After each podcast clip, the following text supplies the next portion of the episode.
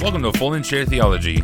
We're your hosts, Justin Mercier and Bruce Pagano, and this is Theology for Everyone.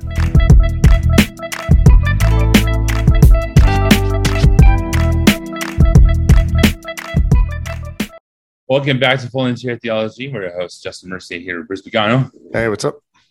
Hey, and uh, man, I think today we are on part nine. I don't know. I think I'm just making numbers up at this point. I don't know. Yeah. Yeah, maybe nine. Yeah. Uh, my my phone says wait, waiting for the Lord.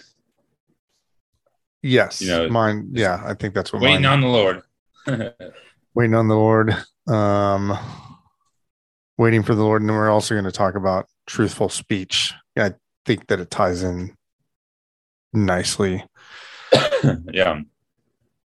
Yeah. So um anyway, yes, we're gonna do that. And uh well then we'll have one We're more on week. ten. This is our tenth. Oh, 10th. I was close. All right. Yeah. It's our 10th 10th installment. Yeah, and we'll do one more. We'll, next week we'll talk about prayer, effective prayer. Mhm.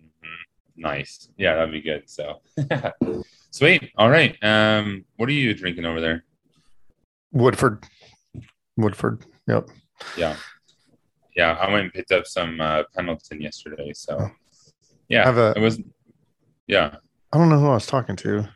Oh, it was Daniel. He had said that when they were in, when he was in Oregon last, Oregon, Oregon, um, Yeah. last week, he was talking to a guy and they said that Pendleton was created, like specifically distilled for the rodeo crowd, like for the rodeo Nice. people, writers. Yeah. which is cool, cool backstory. I don't know, like how, I don't know the details of the history of it, but Yeah. That makes sense. I mean, there's I've a, never- like a, a big like horse on the bottle. Yeah, I've never had Pendleton. Maybe I have. Might have had it at a neighbor's house. I don't remember though. oh yeah. I don't know. It was good. Yeah. I mean, it's like uh it's not Woodford, but it's close, you know. Cool. Yeah. That's good. Yeah. So um So nothing and, new. and ha- not nothing really. I mean, today's Fourth of July, so Oh yeah, yeah. July. We're recording on Fourth of July, but we're Yeah. recording a little bit earlier than we normally do, and we had to make sure it was after twelve so that we could drink whiskey. Yeah, right. yeah. Yeah. Yeah, yeah. You can't do that before noon, you know, like yeah, yeah. Might indicate a problem. I'm not sure. Yeah, right. But yeah, so happy Fourth of July, and which is always kind of interesting now. Like, um, I guess like I it's it's cool like celebrating independence. I mean, every country celebrates their independence if they're independent, you know. Um, Yeah, Think so? Maybe. yeah, and like you know, I think Madagascar just had their Independence Day not too long ago. So my my friend who's a missionary out there was celebrating and all that kind of stuff. But um, yeah, it's just uh, yeah, it's interesting as far as like with all the insurrection trial going on and that sort of thing. It's just a little different this year for Fourth of July. You know, I know there's a lot of people that it's been different for, like that are like, I'm not really in the space to celebrate America yeah, with right. the January 6th trial or hearings and the, um, you know, multiple court cases that have overturned some really important things um, toward the ultra conservative viewpoint.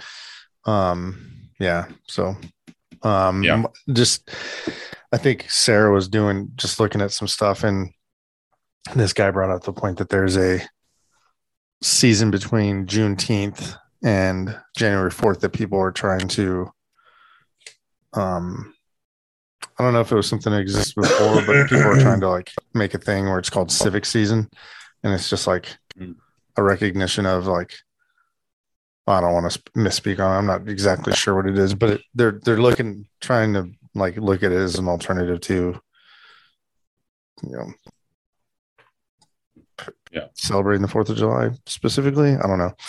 I I get it. I mean, I was in the military for 20 years, so like, Understand patriotism and being proud of your country and where you live.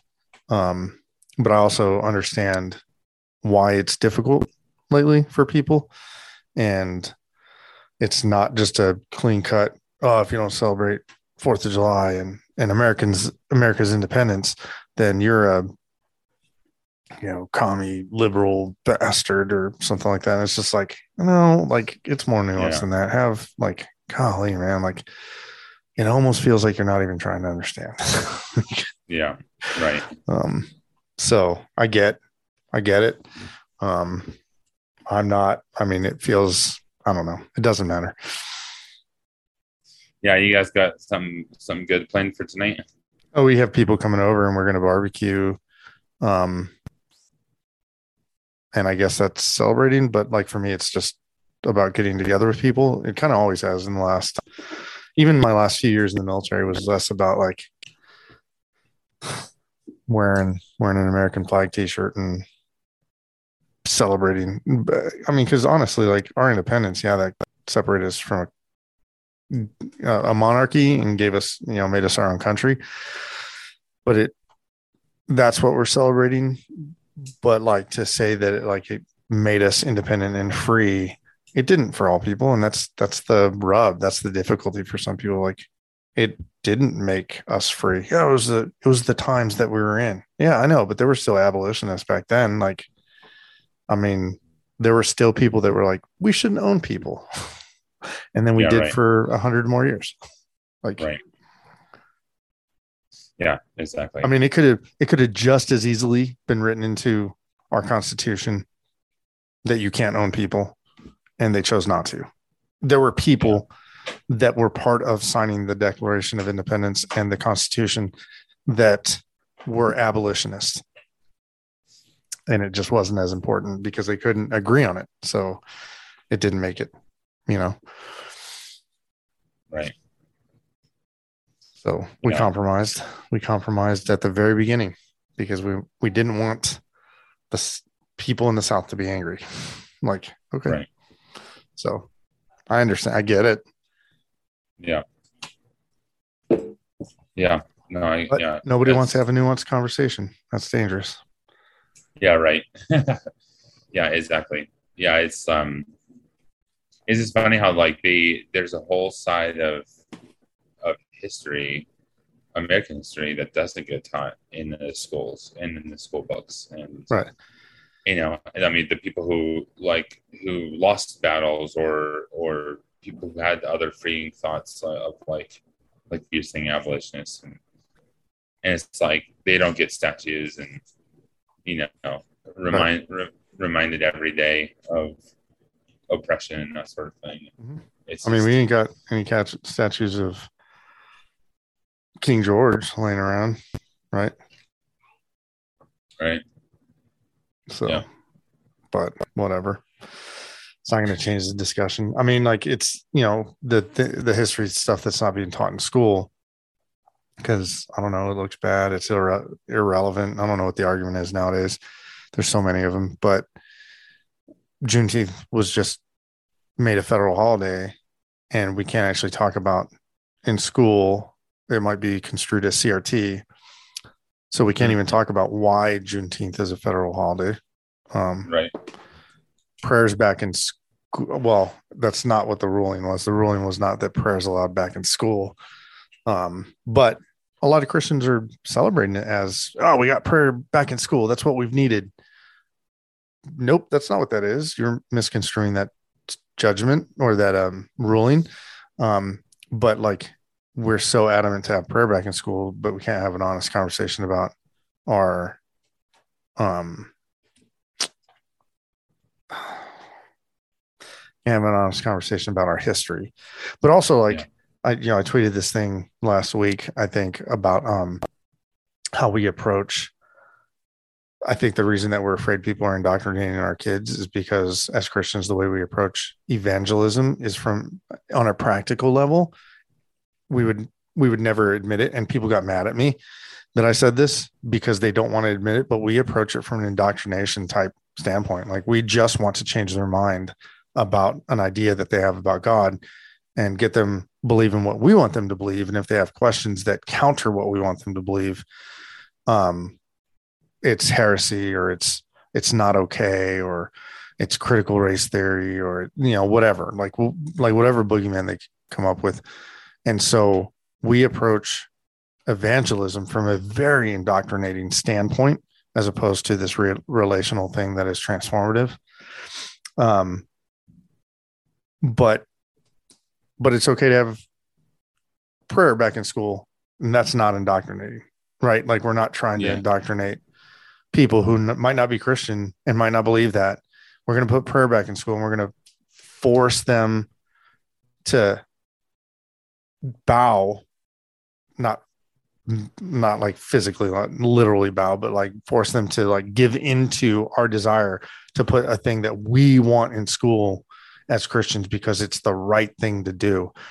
But don't even in high school don't say anything about a teacher who might be gay or a lesbian or you know i'm saying? Like don't do that because you're trying to indoctrinate my kids. I'm literally not teaching your kids about homosexuality i'm just living my life and being honest about who i'm married to.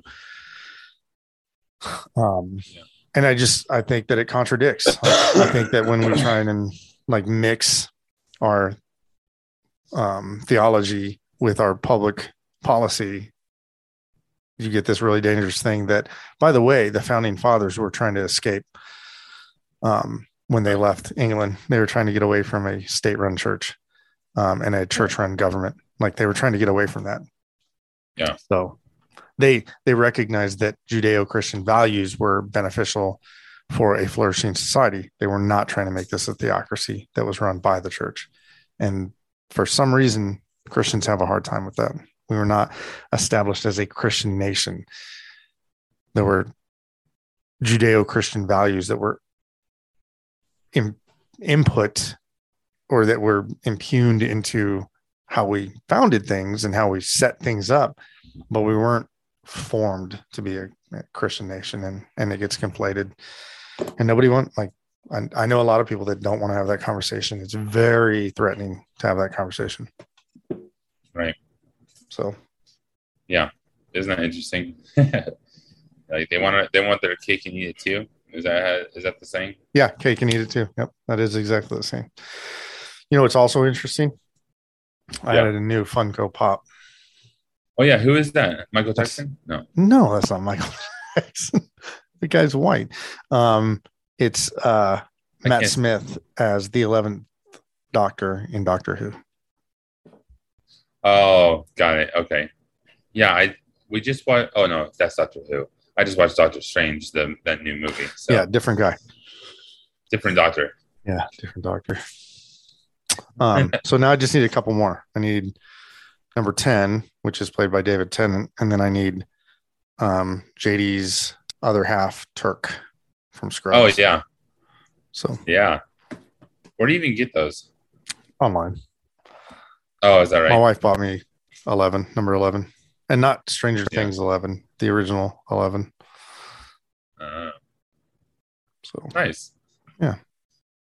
That's cool. Yeah, I like I like those. There, I, someone gave me one. It's at my office in Boise, and it's Pedro from oh, that's fun. uh, Napoleon Dynamite. yeah, yeah, yeah.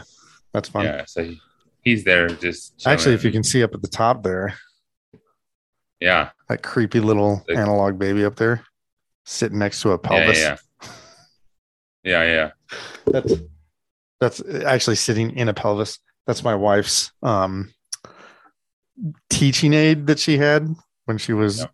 going through midwifery school. She had to have a a baby that she could feel the like connections, the sutures in in its head, yeah.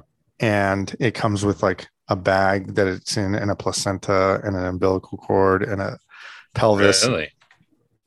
Yeah. Anyway, Wow. his name. You want to know his name? Yeah. It's Robert Crowning Jr. Oh, yeah, yeah. That's right. Crowning. Jr. Uh, Yeah, yeah. Robert Crowning Jr. Anyway, I made That's him an was Instagram what? page. Oh, is- oh, did you?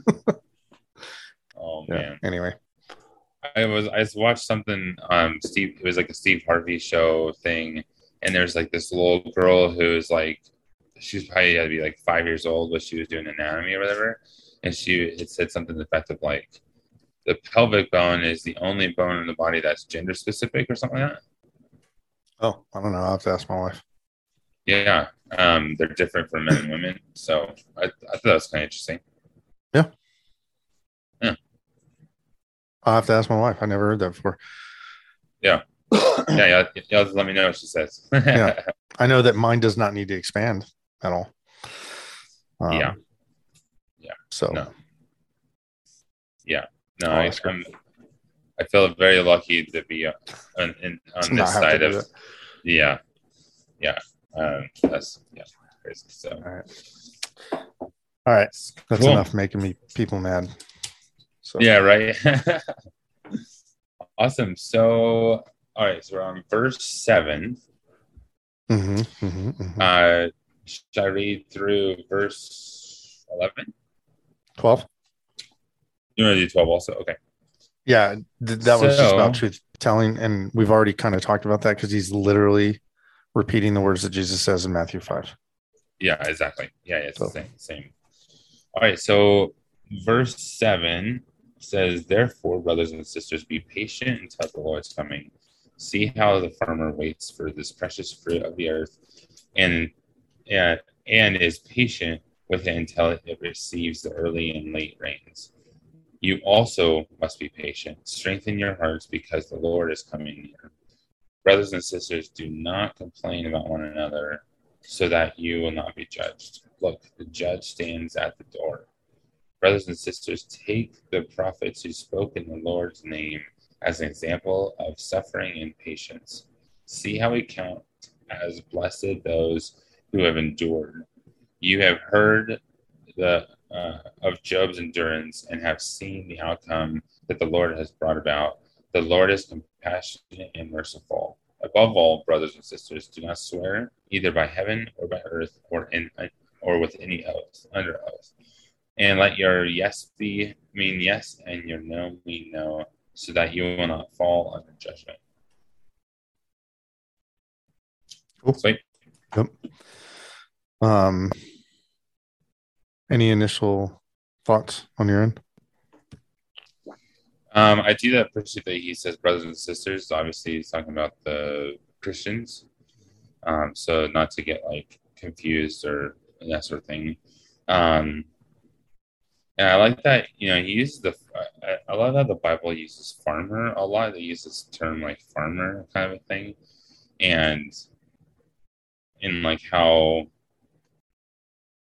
you know waiting as a farmer it's like you put all this work into growing something and then you're watching i mean you're literally watching paint dry. I mean you know you're just you're waiting to make sure that you have the right soil and the right spacing and the right uh, placement and, uh, you know healthy seed and you know and so it's just it's really just and then and then you're just praying like i hope that this grows into what it's supposed to be. And, and then if it does you get to reap the harvest of it. And it's like that's that's the reward is the harvest you know?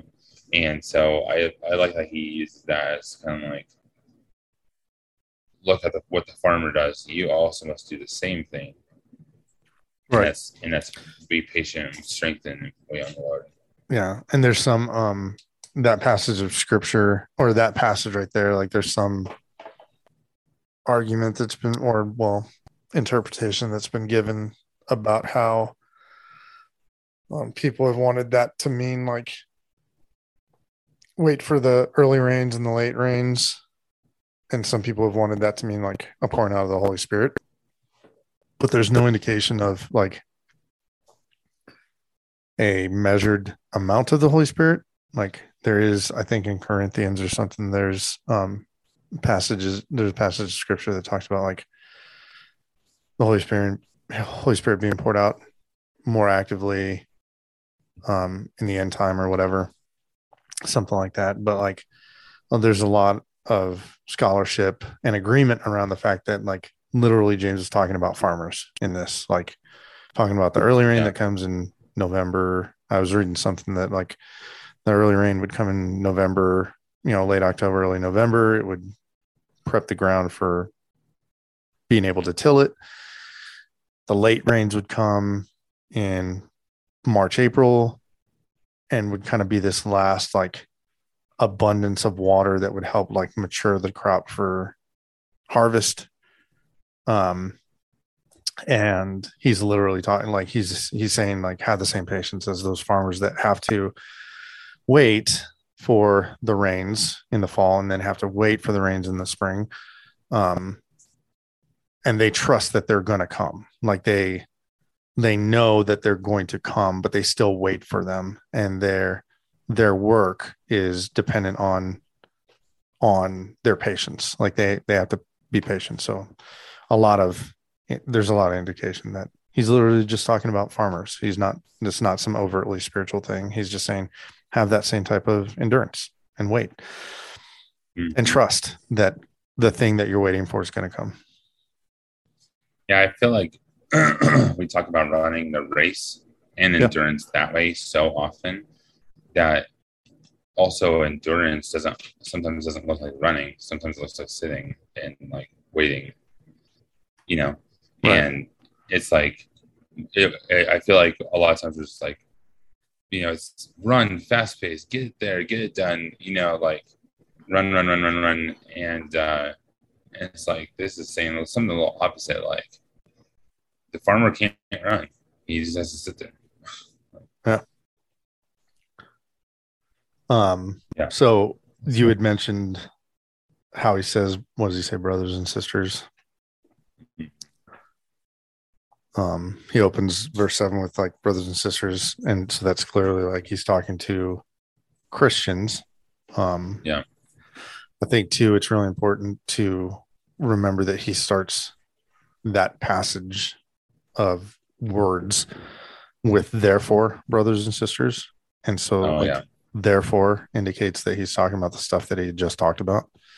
Yeah. And what was he just talking about? He's kind of riffing on this idea that like the rich are taking advantage of the poor. Yeah. They're indulging themselves and they are using the poor and the righteous um, for their own benefit. And that creates oppressive environments. That creates um, hardship. Um, and so James here is telling, he's saying because of that, because um, hardships are being created by people that shouldn't be creating hardships for you. Be patient because the Lord's coming, right? And so he's using that um, that farmer and Job as an example for suffering and patience. Um, he even talks about um, prophets, right? Brothers and sisters, take the prophets who spoke in the Lord's name as example, as an example of suffering and patience.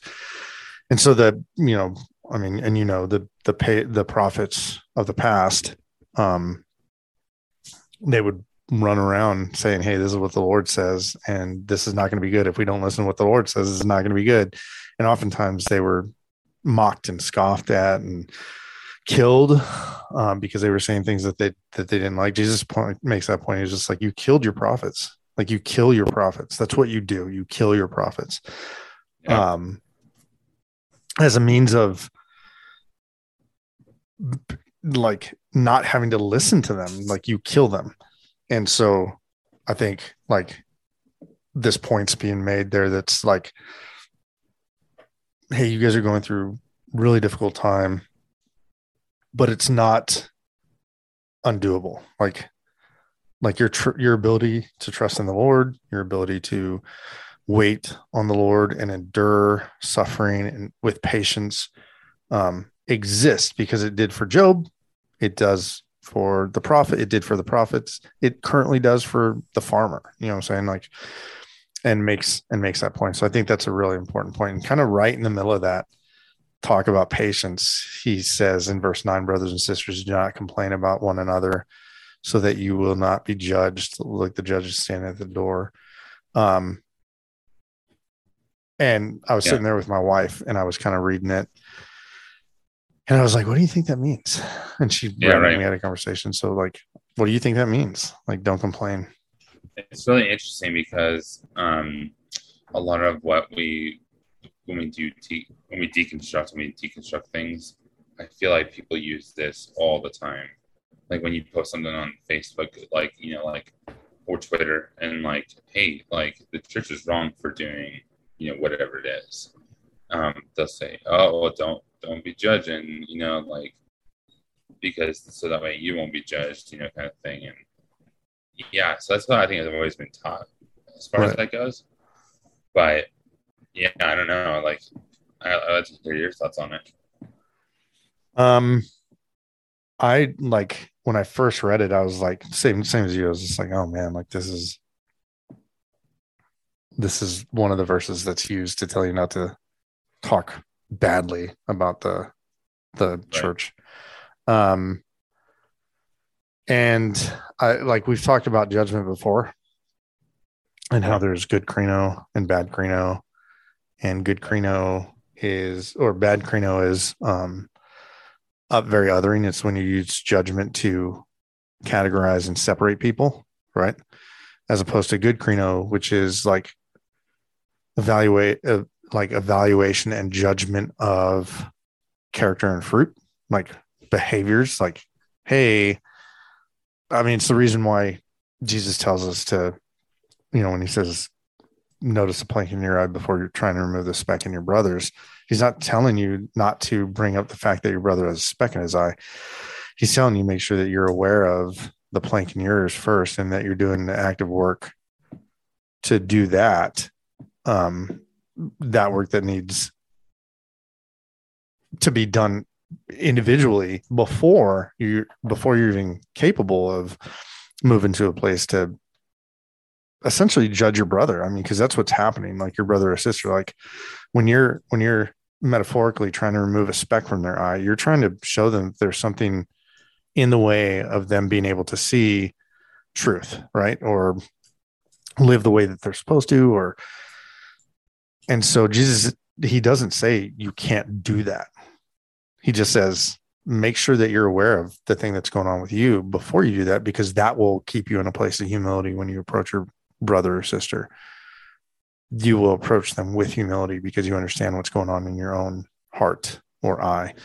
Um, and so this passage of scripture like that word complain is um, means kind of murmur in this context which murmur is this like low very soft voice.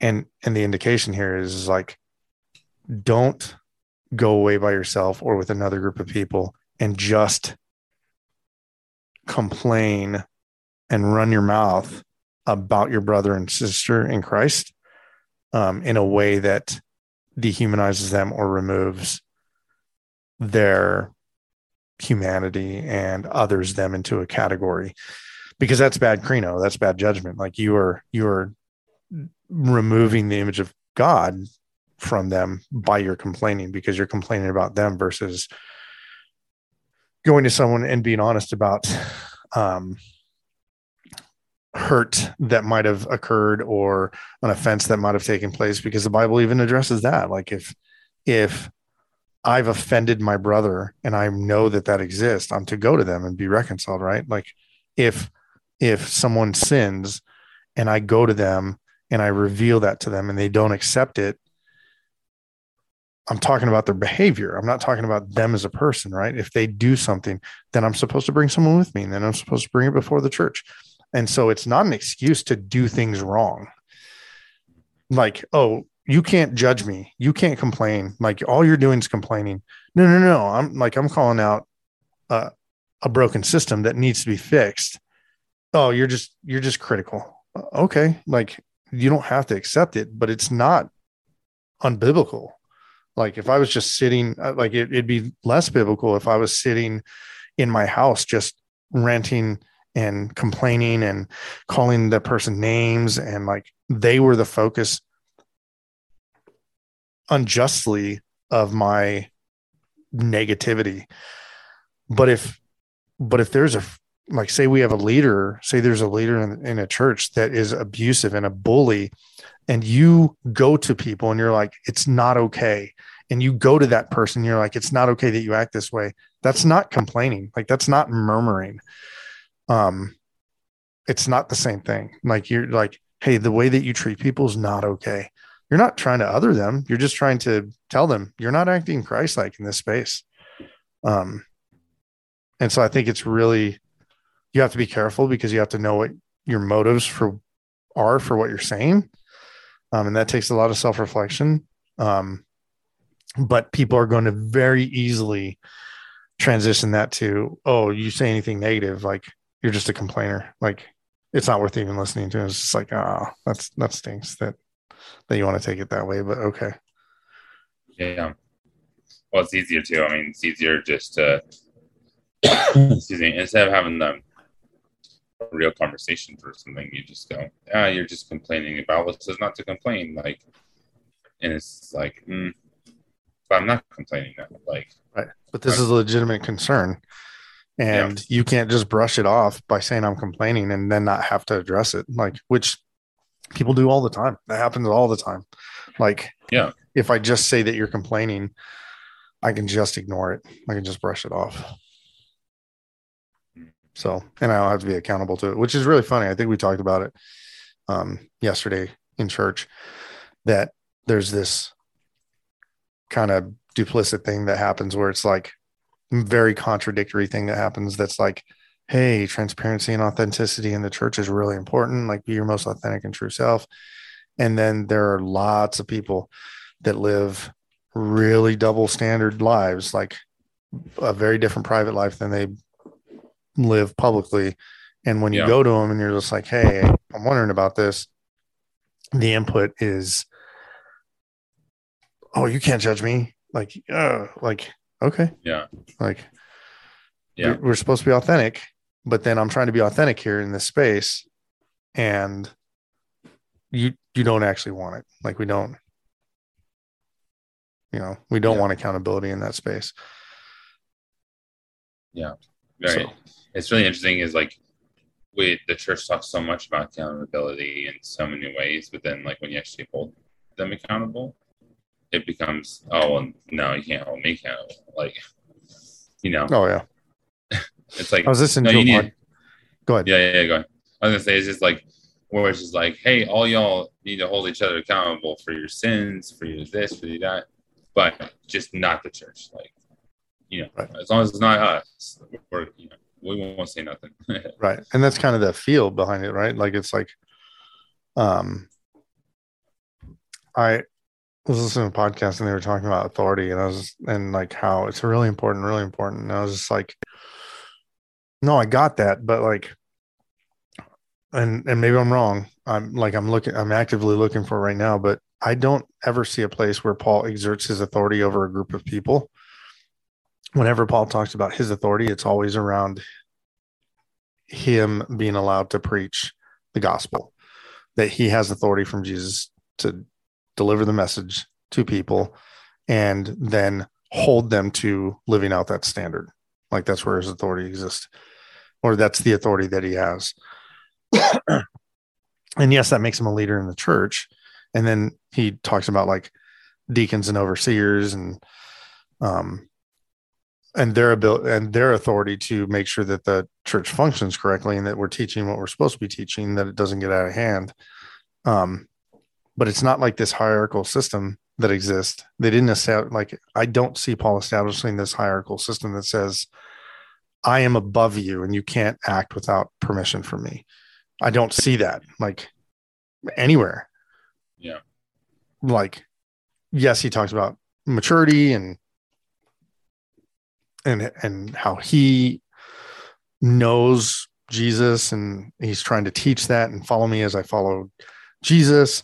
Um, but at some point he looks at, at Timothy as an equal. You know what I'm saying? Like there's a point at which he looks at Timothy as an equal and will still yeah. feel like a father to Timothy. Um, but in the work of heaven, he views him as an equal. Um, and so he's not trying to exert authority over him like he's built a relationship and has influence. And that's it you know? I mean so right. i don't know. Yeah and that's that's i think that, that's what you said. It's like he builds the relationship first and then he says look my authority comes from god. It's not from my um, master's degree at whatever college university. You know like it's it's like my authority comes from god. And i'm i'm i'm sending this letter out because we have a relationship here and there's some things that we need to talk about. Um, versus like what you're saying is like, hey, I'm big, I'm big Paul, you know, like bow down and give your monies to me and stop doing what you're doing, but give me, you know, give me more praises and you know accolades. And right. Yeah, because we, I see we see that in Western evangelicalism as we see that we see that like, hey, you know, do you know who I am? I'm friends with the celebrities. Like, I have a mega church. Um, you want your pastor to live like a broke person? Like, don't you know who I am? Like, right. I'm the I'm the mouthpiece of God. Like, you know, it's like, dang. But that's but we are so for some reason we're like, yep, yeah, he's the chosen one. Yep. Here's my money. Like, yep. Yeah. Dang. And we just kind of prop it up. Yeah. Yeah. Yeah. So very interesting. Yeah. But I do like that though, like the the distinction between there is a accountability that we're holding to a higher standard versus complaining. Right. We've talked about that before. There's a difference because like it's been said at church, like you know, God doesn't want you to um, be critical of the church. God, Jesus loves church. God loves church. So when you're critical against the church, you're critical against God, and it's like, hmm, I don't think that's how that works. like, right. I, I don't think that's how that works. You're doing something that's clearly not theologically sound here. Right, in line with Christ likeness. Yeah, you know, kicking your congregants in your office doesn't match up with the gospel. Like, it just it just doesn't. And it's like yeah well discipline. Right. You know? Yeah. No no. No you're just you're just complaining. No no no. I don't i don't think that's because it's easy to dismiss you. If you're just complaining it's easy to dismiss you. Yeah. Yeah exactly. Um so yeah i like that he um i'm glad that that's in there because you know uh, it gives you it gives you a different perspective on on what to do. All right, so we're just going to wrap up with that last passage, which um, says in verse it's verse twelve by itself. Above all, brothers and sisters, do not swear either by heaven or by earth or with any other oath, but let your yes mean yes and your no mean no, so that you won't fall under judgment. And so he's kind of continuing that judgment motif there, that thing that he's talking about. Um, and we've talked about this passage of scripture before um, when we were talking in the Sermon on the Mount, because he's literal, literally word for word repeating what Jesus said in Matthew 5:33 where Jesus said again you have heard it said to to your ancestors you must not break your oath um, but you must keep your oaths to the Lord. But I tell you, do not take an oath at all, either by heaven, because it is God's throne, or by earth, because it is his footstool, or by Jerusalem, because it is the city of the great king. Do not swear by your head, because you cannot make a single hair white or black. But let your yes mean yes and your no mean no. No, anything more than this is from the evil one. And yeah. so he's verbatim repeating and a lot of like so a lot of people um that oath that he's talking about is not not like hey i promise that i'll be there on saturday like he's not specifically talking about that it could be included in that but it's not specifically about that um he's yeah. talking about literal oaths so like when we swear on the bible in a church He's talking about that. When we pledge allegiance to the flag, he's talking about that. When we swear an oath and join the military, or congressmen swear an oath and and you know are sworn in, or you know priests swear an oath of allegiance to their denomination um yeah. or um like i heard someone talking about it one time and he was like the oath because the queen is the head of the Church of England, when you swear an oath to the Queen, when you become a priest of the Church of England, those are the oaths that Jesus is talking about. He's literally saying, don't, don't make those oaths either by heaven Mm. or by earth. Don't make those oaths um, because you will fall under judgment. Like you potentially are placing yourself in a place where you might have to break that oath or where that oath supersedes um, allegiance to Jesus. And that will place you under judgment from the the judge, God, that Right. remember when we're talking about krino, like good krino or bad krino, the judgment that separates you from separates you from Yeah. God's that's part of God's justice. Remember, like we talk like the goats and the sheep. Yeah. That that's krino. Like that's I'm going to set you on my left as goats and send you into hellfire. And I'm going to set you guys on my right as sheep. Um, he's declaring krino like he's in he's implementing krino. He's using judgment. He's initiating judgment. Um, and one of them sends it away. Like and and he bases it on character, right? Like like we're all image bearers. But he's like your character and your your works, your fruit did not reveal your allegiance to me. The the things that you said um created a situation where you were going to be judged now because they didn't match up with the things that you did. And so it, I, I don't know if we've talked about it on here. Maybe we have, but it's part of the reason I don't say the Pledge of Allegiance anymore. And people are like, oh, it's so unpatriotic. Nope. Like there's so much religious language built into that on purpose because a Baptist minister wrote it. Like a Baptist minister wrote it for indoctrinating kids. like, you know what I'm saying? Like, like, and you don't have to Yeah. like that answer, but that's why it's written and sounds the way it does, is because they were like, hey, we need people to really buy into American patriotism. Um, and Yeah. and um you know hey baptist minister you guys are really good at getting people to fall in with allegiance can you write this thing Right. because we Right. want to blend together our religious belief and our political system and they did they did it because before that like the pledge of allegiance wasn't a pledge of allegiance it was just like a declaration and it was like one sentence long and Yeah. they changed it um, and put religious language in there on purpose.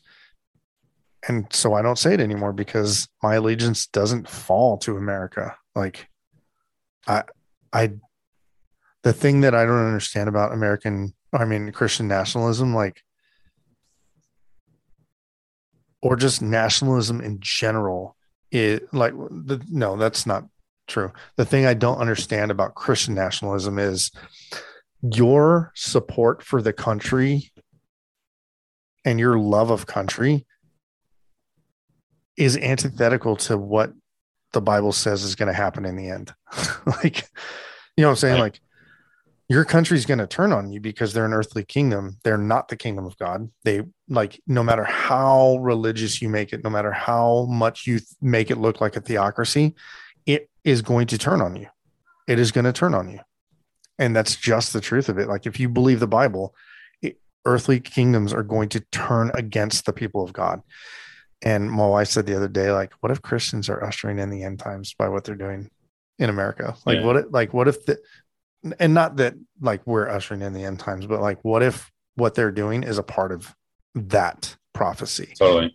Yeah. where it's just like you're creating a situation where you're allowing the um the American government to become so fundamental in their application of the way that they understand the Bible that people who are trying to like live authentically within uh the kingdom and be as much as Christ is like as possible are going to be the ones that are that that Christian fundamentalist nationalist view attacks. Like, Yeah. oh man, that would suck. Like, so I like he's he's talking about those types of oaths that we make, and he's saying just say yes and mean it, and just say no and mean it. Um, Right. Because there's less judgment in that. Like you can't be held like you can't be put in a situation where now I have to question or compromise the oath that I've made and have to pick between these two things. Anyway, thoughts on that? What do you think? Yeah, it's interesting because like I, I w- and I was going to ask you like, what do you do about with your like with your kids and the Pledge of Allegiance in school and things like that? I like I've had the conversation with Hazel. She's only seven, and she's like, she said something. I think she was saying that there's a kid that won't stand up during the Pledge of Allegiance, and so the conversation we had was, well, you don't have to. And she was like, they said you had to, and I was like, no, you don't have to. Um, Daddy, Daddy doesn't say the Pledge of Allegiance because, um, because it says that. Um, I was like, the word allegiance means that I want to follow that person and that I think that they're the most important thing, and that I am going to do whatever it takes to show them, because she's seven, to show them that I'm on their side. I was like, and the only person that asks us to do that is Jesus. Like, and so daddy doesn't say the Pledge of Allegiance because my allegiance, my promise, my um I can't remember exactly how I worded to her, but essentially like my promise is to Jesus and not America. Um Yeah. when I was in the military, my promise was to the military, like was to America via the military, um, to support and defend the Constitution from all threats, foreign and domestic. Um, and that's why January 6th is Yeah. makes me angry because um and I've said it before, Brian Sicknick, the Capitol police officer that was killed on that day. Yeah. Um, I was deployed with him. I didn't know him well, but I was deployed. We were part of the same unit. We were we flew there together. Um, and and I'd met him. Like we didn't hang out, but we hung out with some of those guys. Yeah. Um, and they worked our shift with us. So like we were mid shift, and this other military unit from um, Georgia was day shift, and those um, those guys from Brian's um, uh, unit were Unit. worked kind of opposite of us, like on the night shift. We kind of rotated, and so we knew each other, and we'd you know grab a beer together because we were able to drink on the base and Yeah. um and just hang like I never hung out individually with them, but that dude like deployed with me in support of um Iraqi freedom and enduring freedom. Survived, survived a, a long deployment and got home and was killed at the hands of a domestic threat. Yeah. All enemies, foreign and domestic. And um, they were not patriots. I don't care how many American flags that they carried. They were not patriots. They were they were a, a domestic threat. Um, and they killed people. And and Yeah. that's the truth of the matter. I don't like it, it can make you mad. It doesn't matter. But like when I was in the military, that's what I swore to uphold. Um, as I transitioned away from the military and started like looking into what it, you know, I mean, honestly, like what do I want my life to look like in leading or in following Jesus?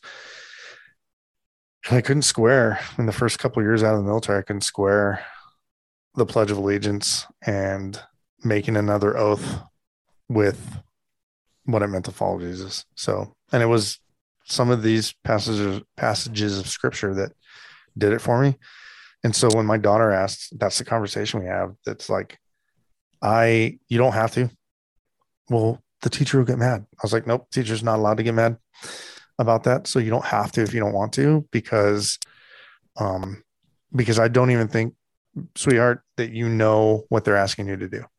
Like you're just saying these words and you don't even know what they mean until eventually they're just going to embed in you and you're just going to believe them and you don't even know what they mean. Um, Right. and we just say it. We just say it. Um, and so I tell her she doesn't have to, and that um, that I don't because the only person that I want to follow is Jesus, and that Jesus is more important than America, and that Jesus doesn't love America; he loves the people in America. So, Yeah. this is not the New Yeah. Jerusalem. for any any Zionists out there, uh, you got it wrong. Like, yeah, right. I don't care what Reagan says. We're not a city on a hill in a biblical sense. At one point, I think that we were a city on the hill from a world, um, a world aid sense during the height of the communism, the yeah. Cold War. But yeah, anyway. So that's what I tell her. I don't tell her the city on the yeah. hill stuff. Yeah, for sure. Yeah, yeah. But yeah, it's it's very good it can be very confusing, obviously, for kids who are like, yeah, we just all stay together and it's super fun. And you're, you know, you know, because like my little one's going to go into kindergarten here.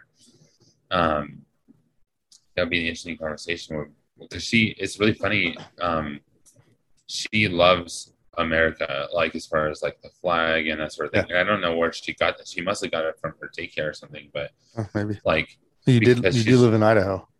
Yeah, yeah, oh, for sure. Yeah, yeah, for sure. It was just very interesting. Where like, whenever she sees an American flag, she goes, "Oh, America, America." I'm like, "Yeah, we live in America." Like, and she's like, "Yeah, like I love America," you know. And and right. it's very interesting. I'm like, we didn't, we never, we didn't teach her that. Like, right. We, you know what's interesting we, is yeah. how many kids can recite the Pledge of Allegiance but not the Lord's Prayer. Oh yeah. Right. You know what I'm saying? Like, and I'm guilty of that. Yeah. Like my daughter could probably recite the Pledge of Allegiance better than the Lord's Prayer. Yeah. If I asked her what the Lord's Prayer was, she'd be like, What are you talking about? Which now makes me think, whoops, need to need to fix that. yeah. Well, it, it's really I think that even just yesterday, because you know, our church we take communion, you know, every time that we're together. Yeah even my little one was like, Daddy, are we gonna do communion? And I'm like, Yeah, honey, we're doing communion. That's the first time she's ever like consciously was like, Oh, we do communion. Like right. so either that or maybe like you, you, know, your little one was sending her down to ask me, you know, like maybe that's hey, possible. Go ask them. Go ask them if they're gonna go do ask communion. Them if they're gonna do communion. That's we, po- that's I, very possible. It's funny. I we've noticed that a couple times where like either uh, Hazel or or uh, Nick's and Ali's daughter. Yeah. Hey, Hensley will come down and say, Hey, Eliana and he's want to know. And I was like, oh, okay. I, which is fine. I mean, right. because my 14 year old does it with my seven year old. Yeah, right. Hey, can we have like, popsicles? Hazel, you just asked me that. Malachi told me to ask you. Yeah, right. Oh, okay. It's funny. I'm like, she doesn't have any siblings. And so I'm like, oh, okay, this is kind of her it's kind of a, a, way for her to have siblings because right, yeah. the little one is the one that does all the errands, you know, yep. like. Yeah, and I just yeah, we used to do that because because I know like you're not going to tell my like when I was, you know, 14 and my um my little brother was six, like you're not going to tell him no most of the time, like. Yeah. Right. but yeah, it's just kind of cool. Like I, that's why I hope for like for our little one is to be like is to be a, a, um, not so much like a like I mean I'm a free thinker for sure, but just to be able to ask questions. Right. I'd be like, why do we say the Pledge of Allegiance? Well, I mean, this is historically why you, we say it, but you know, like you said, you don't have to if you don't want to. Right. Mom and dad don't. Like we don't. We don't say it. Um, and for her to make that decision, like okay, like, but like just blindly being like, no, you say that pledge, you say it better than anybody else, you know, like, right. uh, yeah, for what like, reason, you know, like, yeah, exactly. Okay. Yeah. So, and for me, it, it really is over the last, I don't know, five or seven years, seven years, it really is like, I, I like my allegiance is to Jesus. That's it. That's it. There's, yeah. there's nothing else. Um, and you know, I've had my neighbors like Bruce, you know, you're in the military. Why don't you fly a flag outside of your, um, on on your house? And I'm like, because I don't want to. That's it. Like I don't want to. Like you're like I, you're like it doesn't match my BLM uh, yeah, sign. Yeah, it there. wouldn't match my BLM sign. Um, it would contradict um, no, yeah. I mean, and that's why she would like legitimately, that's why she was asking, you have a BLM sign, but you don't fly a flag. And I'm like, it, it really, I was like, cause it's unimportant to me. Like I, I did 20 years. Uh, like I, I don't hate America. Um, I love and I'm grateful for the freedoms that I have living in America. Um, and and the benefit that comes with living in America. Um, but there's a great Jeff Bridges clip out there from a TV show or a movie or something like that, where he's just like, "You think we're the be- greatest nation?" And, and and he goes off Yeah. on like these statistics, and I like and I'm scene. increasingly disappointed in how we handle things in America. Like, I'm disappointed in the political divide. I'm disappointed in like there's so much that I'm disappointed in, and those two things can exist at the same time in one person's head. Like they can, they just can. Um, I love living in Idaho. I love living in Treasure Valley. I also hate it. Like me and my wife have talked about like where would we move to in America? Like where's another place we'd move to? And we love living here. Um, I would love Yeah. to live on the beach. I I'm a little bit more open to. I would live in a big city or on the on a coast on a Yeah. beach. Um, she's less open to that. But like Yeah. I love I love living here. I also can't stand it. And those two things exist in my head. Like I'm able to Yeah. live in the tension of that cognitive dissonance that exists where it's just like there's Yeah. tension there. There's tensions there. And it and it doesn't mean that I hate it here. Um, and it doesn't mean that this is the best place in the world. It's just that no, I, I recognize the flaw. I heard someone say one time, like, as you grow up, when you're little, your parents are the greatest things in the world. Like they're the best.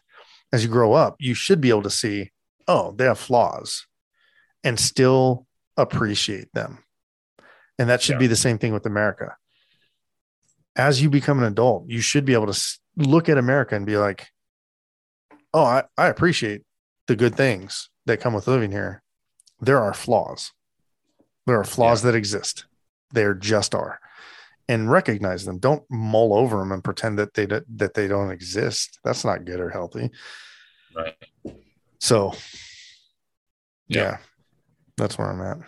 Anyway, that's nothing to do with the Bible, but but that is a kind of Yeah. oath that he's saying don't take. Yeah. So Yeah. Absolutely. just speak Well, truth like truth like I, I like this um and i've mentioned it before but like truth is about caring for relationships. Like when like um mike Erre kind of lays this out on the voxology podcast where he's just like truth is not just saying factual words. It is about care of relationships. So the words that you say that care for a relationship are truth. And so Yeah. like when Jesus says, I'm the way, the truth, and the life, when he says, I'm the truth, like he is the way, him as truth are the words that care for our relationship with God the Father. Like, you know what I'm saying? Like Jesus Yeah. as the word of God and the truth of God is the mediation between us and the Father that cares for that relationship. It is the way that our relationship with God is cared for. Like Yeah. God is speaking Jesus to us in an attempt to maintain a healthy relationship with us and a caring relationship with us. Like, Yeah. Jesus is the revelation of God caring for our relationship. And these Yeah. factual words. But that's not what he means when he says truth. He's saying, I am the words that maintain relationship. And that's important. Like that's a big deal. Yeah. So yeah, Yeah. that's it. Nice. Awesome. Well, You guys got- part 10 Yeah. done. yeah, we'll do one more and then um I, I don't think we've talked about like where we're going to go into next. Maybe we'll take a couple weeks off. Okay. I don't know. We'll talk about it. Yeah. By the way, I'm ready for the next thing once we're done with this. Yeah. I want to talk about the American readout Yeah. and how it's not okay and we shouldn't be trying to build a Christian nation in the Yeah, middle of that'll be America. That'll be part 12 for our uh our series here. That'll we'll start a new series. there you go. We'll start with that. That'll be good. Yeah. Anyway. All right. Cool. We'll Okay. go celebrate your fourth. Yeah, it's gonna be awesome. I'm excited. So um all right, very good. Well, thank you so much for uh tuning in and Um, we'll have part 11 next week as we finish our study of James and uh, continue to, to share and like and comment, um, you know, all of our uh, social media as well as, um, you know, rating us online. And uh, yeah, thanks for sharing. You know, we're, we're just getting into the 3,100 uh, download mark. So we're, we're yeah. moving towards that 4,000 uh, goal here by the end of the year. So yeah, that's cool. Yeah. All right. Very good. Well, we will see you next time and keep up on God's word each and every day. And we'll see you in part 11 coming up next part 11. see you later. All right. Peace. peace. Thank you for listening to Folding Chair Theology. You can follow Bruce on multiple social media platforms at bpags2, as well as Justin Mercier on Instagram at Justin Mercier13. Additionally, you can check us out on Facebook and Instagram at Folding Chair Theology. Until then, keep unfolding God's Word each and every day.